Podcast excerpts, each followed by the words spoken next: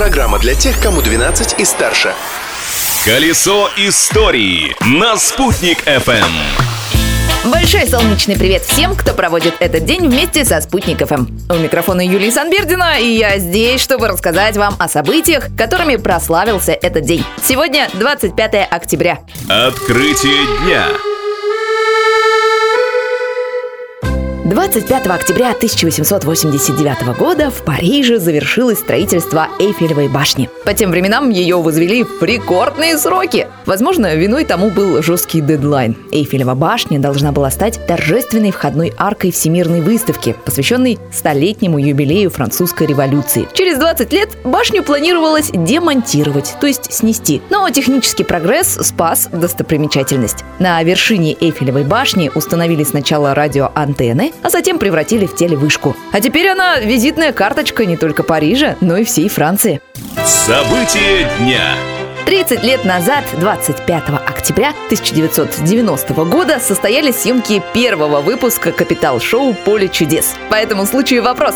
Помните, кто был первым ведущим этой телеигры?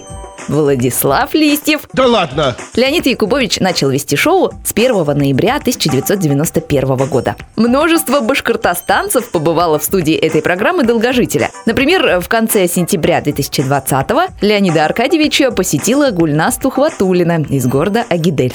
Я приехала сюда с моим мужем и младшим сыном. У нас уже еще есть и музыкальный подарок для вас. Что вы молчите, ну? Что, где этот музыкальный подарок? Где что? Батюшки мои! Гульнас, ее муж Азат и девятилетний сын Вадим, вооружившись двумя баянами и аккордеоном, исполнили настолько задорную мелодию, что Леонид Аркадьевич даже пританцовывал во время номера. А в Уфе в этот день, в 1967 году, впервые состоялось присуждение республиканской премии имени Салавата Юлаева в области литературы, искусства и архитектуры. Попробуйте угадать, кто из наших знаменитых земляков удостоился этой чести. Три, два, один. Все, время вышло. В числе первых лауреатов премии имени Салавата Юлаева были руководитель Башкирского государственного ансамбля народного танца Фази Гаскаров, композитор Загир Исмагилов и писатель Мустай Карим. И еще кое-что. Не забудьте сегодня, 25 октября, поздравить всех знакомых автомобилистов, таможенников и тещу, если она у вас есть, конечно. Вот такие они, праздники дня.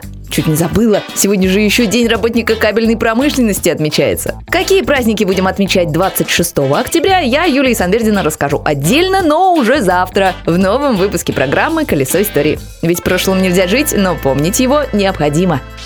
Колесо истории на «Спутник FM.